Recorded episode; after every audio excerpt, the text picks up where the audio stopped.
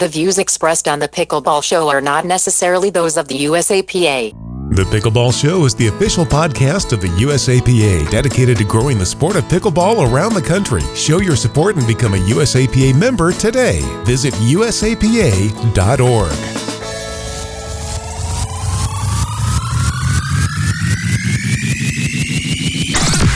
From Bainbridge Island to the villages, Pickleball is one of the fastest growing sports in America. Buckeye to Abbotsford, Time out, baby, yeah! St. George to Rochester, and all points in between. If you've heard of pickleball or you already play it, then you know. This is the Pickleball Show.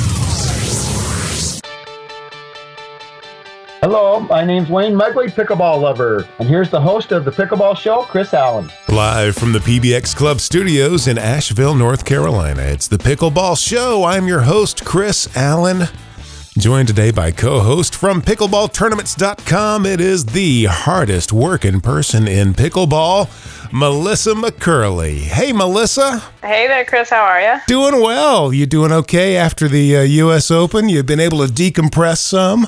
Uh, I have. Doing outstanding and re energized, uh, you know, ready for the rest of the tournament season. That sounds good. We also have a special guest with us. This gentleman has been around pickleball for decades, and uh, he is a pickleball legend from Portland, Oregon. Steve Paranto. Hey, Steve. Hey, how you doing, Chris? Doing well. Thank you so much for joining Melissa and I today on the Pickleball Show. Well, I wanted to get your take, Melissa, on the U.S. Open. Uh, Steve, I want you to join me in uh, just kind of getting a debriefing here from Melissa because that was probably, I would imagine, the most logistically challenging tournament ever in the history of pickleballtournaments.com. What do you think, Melissa? Oh, no doubt. It was a historic moment, uh, not only for pickleball, but certainly for pickleballtournaments.com as well. We ran 2,312 matches over five days, 805 players, 48 courts, and that just had not been done before.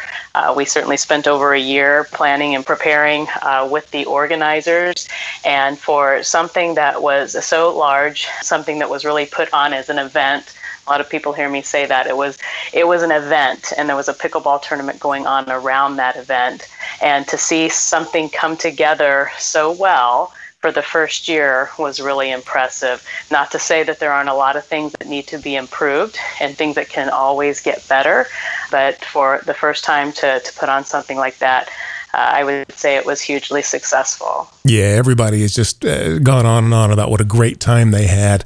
And I have to tell you, you know, I've always introduced you as the hardest working person in pickleball. Boy, that was really made uh, doubly clear to me when before the U.S. Open, you ran the uh, the South Atlantic Regionals in Mobile, Alabama, and I was able to to witness firsthand the job that you do, and I was constantly blown away by it on a number of different levels. So when I introduce you as the hardest working in person in pickleball, I'm going to just be doubly confident now that that is definitely true. Uh, well, there's certainly a lot of hardworking people out there, but one thing for me is I love pickleball tournaments and I love running a pickleball tournament. It uh, is its own competitive challenge for me to do everything that we can on our end to ensure as smooth of an experience for people participating in that tournament as possible. So I find myself running more tournaments than I do playing.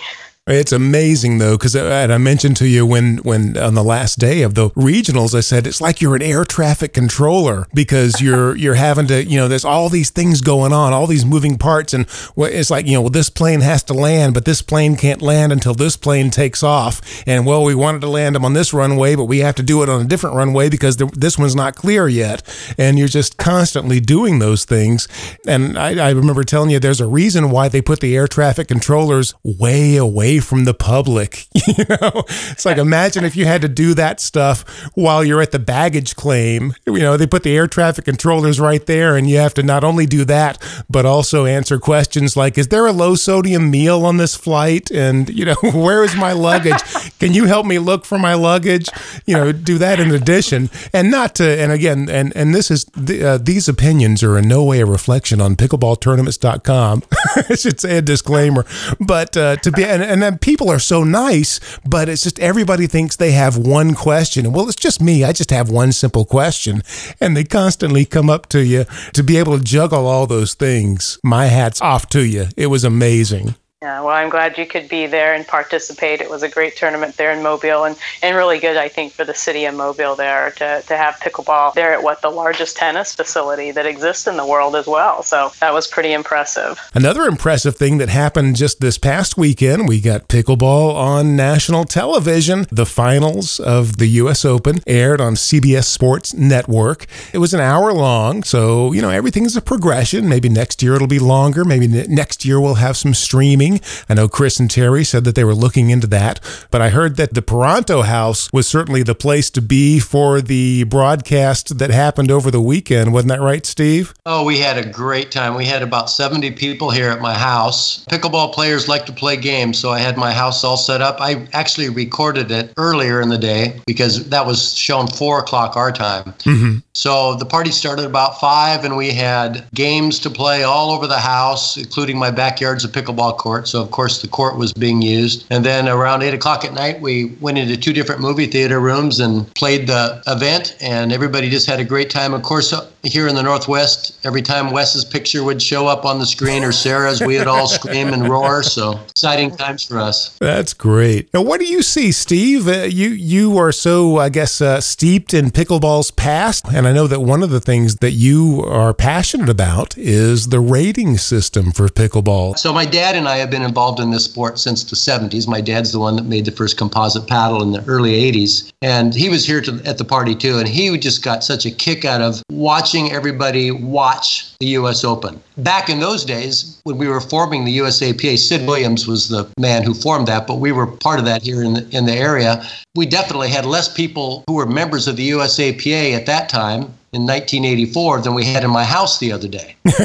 yeah. And so when we see these numbers like 2 million people are playing pickleball and they project 8 million, I forget it's 3 years from now, and that's probably is what's going to happen we just can't believe it. We we thought the future of pickleball would be when movie stars started playing that it would become popular. We had no idea that the sport would take off because of seniors playing in outdoor conditions like Florida and Utah and Arizona. Mm-hmm. And so we did not see that coming at all and that's just terrific. But yeah, as far as the ratings go, I'm, I'm very excited about where it's heading. I, have been on uh, the subcommittee with USAPA and with uh, Paul Porch. He's a, a retired uh, math professor in our area. And he's the one that turned me onto this idea about three years ago, changing the ratings from zero to five to what we do in table tennis and chess. Your ratings change every match you play. Mm-hmm. And it's kind of exciting to try to improve your rating. It makes it much more fair when you go to tournaments. You could bracket the tournaments. So, you know, you combine your rating with your partner's rating and add up what rating you have and put the top eight teams in one bracket, then the next eight, then the next eight. I think it will be the future of how we play tournaments. Well, how would it be? I mean, would you no longer be a 3 5 or a 4.0 or a 5 I Yeah, I actually think that in a matter of a year or two, we won't be talking about I'm a 4 0 player or I'm a 4 5. I think people will say, What's your rating? Well, this week I'm 2210. My rating just changed after I played a tournament last week. You know, it changes a little bit at a time. It's not going to be jumping crazily. How do you how do you rate yourself if you're not playing in tournaments all the time, or do you? Well, it would stay the same if you're not playing in a tournament. Yes, that's true. Well, how does somebody that uh, you know I just play in my local club? I'm not. You know that could still be a part of it because you're still playing players who also have a similar you know ratings. Steve, are you saying that these uh, tournament ratings or how the ratings are done could be used as a for clubs to do club ratings for their folks as well, even if they don't play uh, in tournaments? Oh, I think so because we do it in table tennis right now. It works great. I, am doing the same thing. I, I was playing table tennis once a week in a small time tournament, actually at a bar. We still were involved in this rating system. So every time we played a match, it was into the computer, mm-hmm. and my rating either went down or up depending on my matches. How would that uh, help or hinder you, Melissa, in terms of pickleballtournaments.com? I don't know. Let me let me count the ways of how positive this would be. uh, yeah. To to just have a system that takes the subjectivity out of how you seed and bracket a tournament would be huge for the credibility, for lack of a better term, and the overall quality of how the tournaments are put together, and ensuring that the right players are being matched up in the right place for when those brackets are going in their first round. Um, I just think it's huge. Uh, we have too much uh, now that goes on with uh, subjectivity in the way of putting the brackets together. Uh, and even some of that subjectivity has some real research done behind it. But again, that human element is involved. And I think until we take that human element out and we actually have real performance data that is helping us put these brackets together, I do think that it makes it somewhat, well, it would make it challenging to continue to advance the sport forward in the competitive way that we're going, especially through these pro brackets, without this type of rating system. The other seniors like me are so excited about a system like this taking place is I'm 60 years old and I'm a 5 0 player. So now when I go play skill tournaments in my area, I'm playing against Enrique, I'm playing against Wes. I'm playing against Sarah. I'm playing against Chris Barksdale and Joy. I'm playing against Curtis. I'm so I'm playing against the top five of. So there's mm-hmm. a big, big difference between someone who has been winning four or five tournaments and just gets moved up to five zero, and then they may never win a match again. Right where this system will always put people in a category that at least is the best for that tournament that they entered. There may be some tournaments don't have a lot of people, so you'll still play those same people, mm-hmm. but a mm-hmm. bigger tournament in our local area, I wouldn't be in that bracket. Well, and how does it prevent sandbagging too? Because you get people that keep wanting to play down in tournaments just to win when really they should be playing up a little bit more. Does it prevent that as well? Oh well, see that wouldn't happen with the new system because it'll it's going to quickly put you at the level you're supposed to be at. After a couple three tournaments you're going to be playing people that let's say that i am a 1450 i'll be playing other people around that same level. Okay. It quickly adjusts with this system. What's the process of uh, transitioning to this kind of rating system? Is it something we have to just cut over to right away or do we gradually implement it? What i'm really happy about is, is chris thomas who's the head of the ratings committee He's been working with a subcommittee for about six months now. He's totally on board. The committee's on board. We're definitely moving toward that direction. I think it's going to be here fairly soon. The goal is to start this uh, in January. Okay. Chris has spent a lot of work organizing these meetings with a lot a lot of people. You know, he didn't have to do this. He could have just done the old same old stuff and but he's been willing to change and he understands the benefits and it, it is going to happen. And Melissa is pickleballtournaments.com. Are you signed off on that and ready to go forward with this new system? Um, absolutely for us any type of system that's going to help us improve the quality of the brackets we put together for tournaments and that other tournaments put together using our system to help them manage their event is uh, a direction that we want to go. So, okay. um, and if that's certainly uh, the place where we come together uh, with the USAPA, uh, then I think we're all better for it. Steve, what's the website? Don't they have a website where if you want to learn more, you can go to and read about this uh, new rating system? Yes, I believe they're pickleballratings.com pickleballratings.com. We'll link to it in the show notes. And uh, another thing that's coming uh, on the horizon, in addition to a new rating system, we've got the new list of approved balls, and uh, probably even more importantly, the new list of disapproved balls, and uh, those include some of the favorites, especially in indoors. I know the the right. jugs balls have been used for a long time indoors. They are no longer on that list.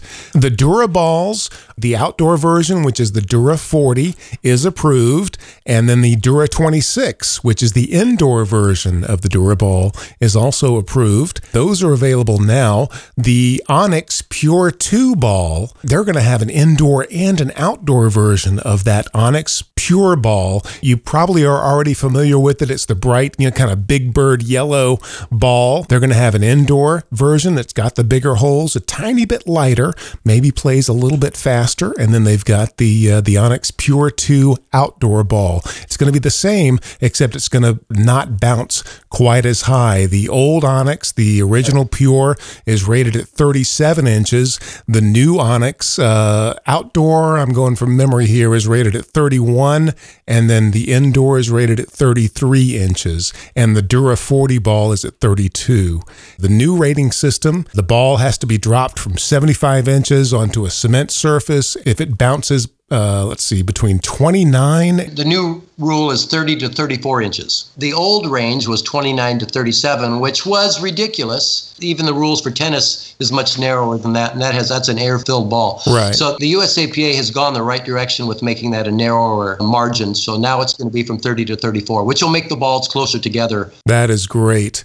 Have you used any of the new balls that are on the approved list? Have you ever used that Dura 26 ball, Steve? The Dura 26, I don't believe it. That's probably, but I'm knowing since Dura balls are all hard. You know, in the Northwest, we don't like the hard balls because our weather's cooler and they all play like a rock here. Yeah, and they crack So- when the temperature goes And down. They crack. break. But that, but you know, if it was the best playing ball, we would like it. We need here in the Northwest a softer ball like the new Onyx balls are going to do because um, our weather's cooler and we want a ball that doesn't feel like a rock on our paddle. You know, when the game was invented, we were using Cosom balls, which were soft, and that the original Cosom ball was made not for pickleball, but we, you know, pickleball sport used it, and we used it indoors and outdoors. That was the only ball for over 20 years. Mm-hmm. And in fact, we did not allow any of the hard balls. So when the hard balls first started to come out, by the way, when the hard balls first were manufactured, they were not made for outdoor play. That was going to be called the new pickleball. I believe Pickleball Inc. made the first ones. And they wanted to make a ball, so they made hard balls, which are real similar to the Dura ball today. Mm-hmm. And we did not approve them in the USAPA because we felt it took away all the dimensions of the game. There wasn't not as much dinking, there wasn't much lobbing. Yeah, and that's the big complaint with a higher bouncing ball is that it tilts it more towards a power game and it takes Right. away the soft game. That Onyx Pure 2 is going to be the ball because it uh, is softer than the Dura, but it has the playability. It certainly has the visibility. It's even more visible than a Dura ball, and I think it has the durability too because it's not going to crack in temperatures, you know, when it gets down into the 50s. And then the other s- problem it solves is it is much quieter. The pitch is noticeably not that high, high pitch, which a lot of communities hate. Mm-hmm. So that's one other benefit. I do realize, you know, a lot of today's top players that are doing great with the Duraball aren't real excited about doing any kind of changes because their game is working great with the Duraball. So I've seen people on Facebook, top players, you know, in Arizona saying, "Hey, you know, it and the villages, you know, this is a Duraball game, and and we're not playing with anything but that." And I think that's funny because it wasn't a Duraball game for the first 30 years of pickleball. It was a Cosom softball game. But you got to realize in Florida, when the Duraball is 80 degrees, it plays a, a lot like the uh, pure ball will in most of the country when it's right out of the box. It's totally different when you're playing with a hard ball in hot weather than it is in most of the country in the mornings when you're playing. So I, I, th- I really think the uh, pure two type balls that, that in the future we'll think of those as the four star balls and the old hard balls as a one star ball if you compare like table tennis when they have the one star Right. or a golfer who has a Pro V1. I think the Pro V1 will be the pure two, and I think the uh, hard ball will be like a uh, what we call a top flight rock flight ball in golf. And you might be saying, "Well, you know, you're talking about you know this Pure Two and everything, and where can I get my hands on some?"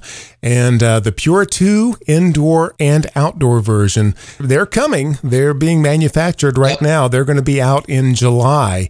Is the latest that we hear from Escalade Sports. What happened, I guess, with the Pure One, they mass produced the Pure One, and then uh, when it didn't meet the new requirements, they sort of got left maybe hanging on to many, many thousands of, of the Pure One balls. Right. And so they didn't want to mass produce the Pure 2 until they were absolutely sure that it would pass the USAPA standards and get approved. Right. So it has been approved. The reason the, the rules have changed was because Onyx made the Pure One to meet the regulations that were set in the past, 29 to 37 inches, and their ball bounced at the upper end of that. But there was no existing ball that bounced at the upper end, but those were the existing rules. And then, of course, when it came out, well, it bounces too high. Well, not according to standards. So that's why the USAPA clamped down on the and, and made the uh, range shorter. It's too bad they didn't do that earlier. As a business, you know, you can say, well, gee, thanks a lot. Now I've got 70,000 of these balls hanging out in my warehouse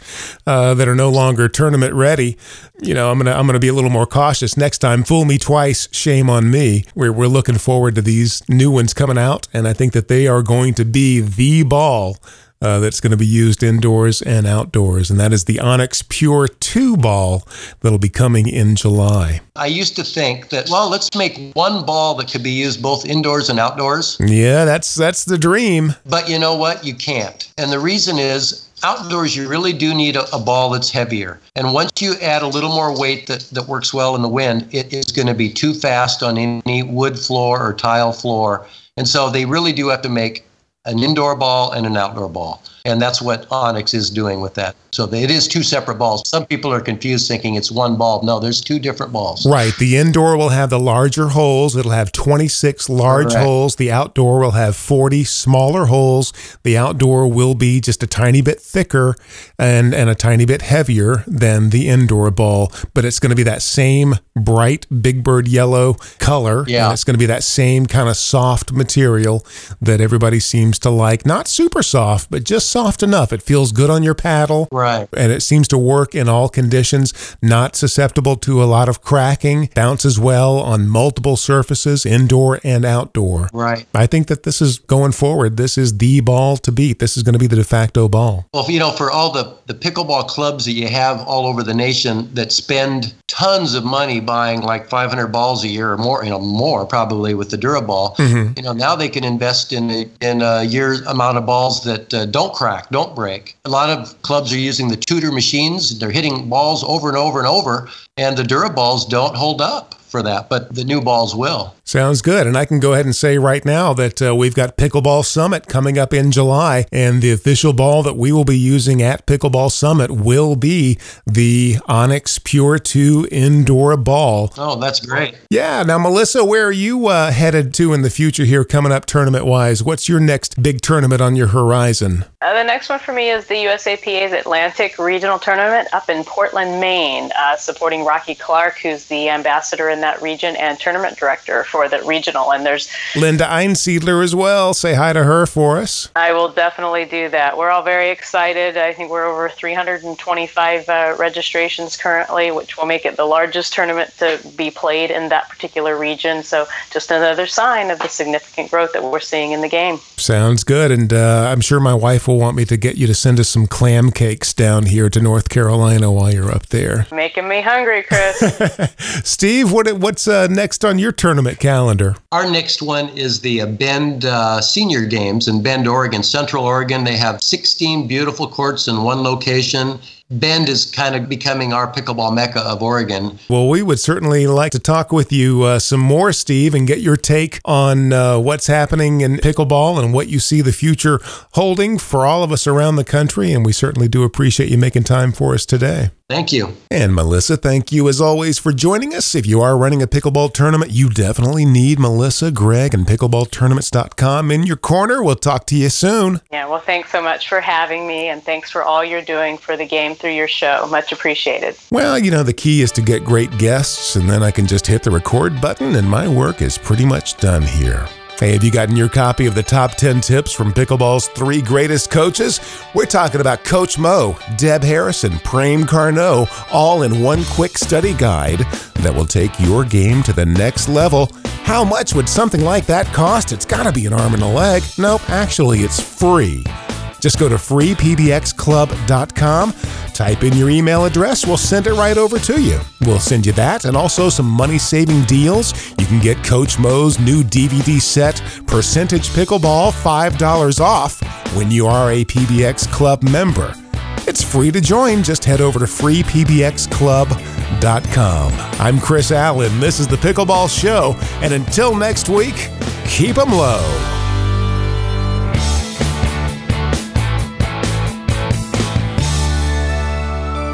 The Pickleball Show is brought to you by PBX Club. PBX stands for Pickleball Excellence. Join today and get the latest pickleball tips and strategies, news, and opinion. Save money on paddles and other equipment with coupon codes to online pickleball retailers. Get travel discounts to tournaments and a whole lot more. How much does it cost to become a PBX Club member? Well, it's free. Just go to freepbxclub.com. That's freepbxclub.com. There's even a link in the show notes for this episode. Freepbxclub.com.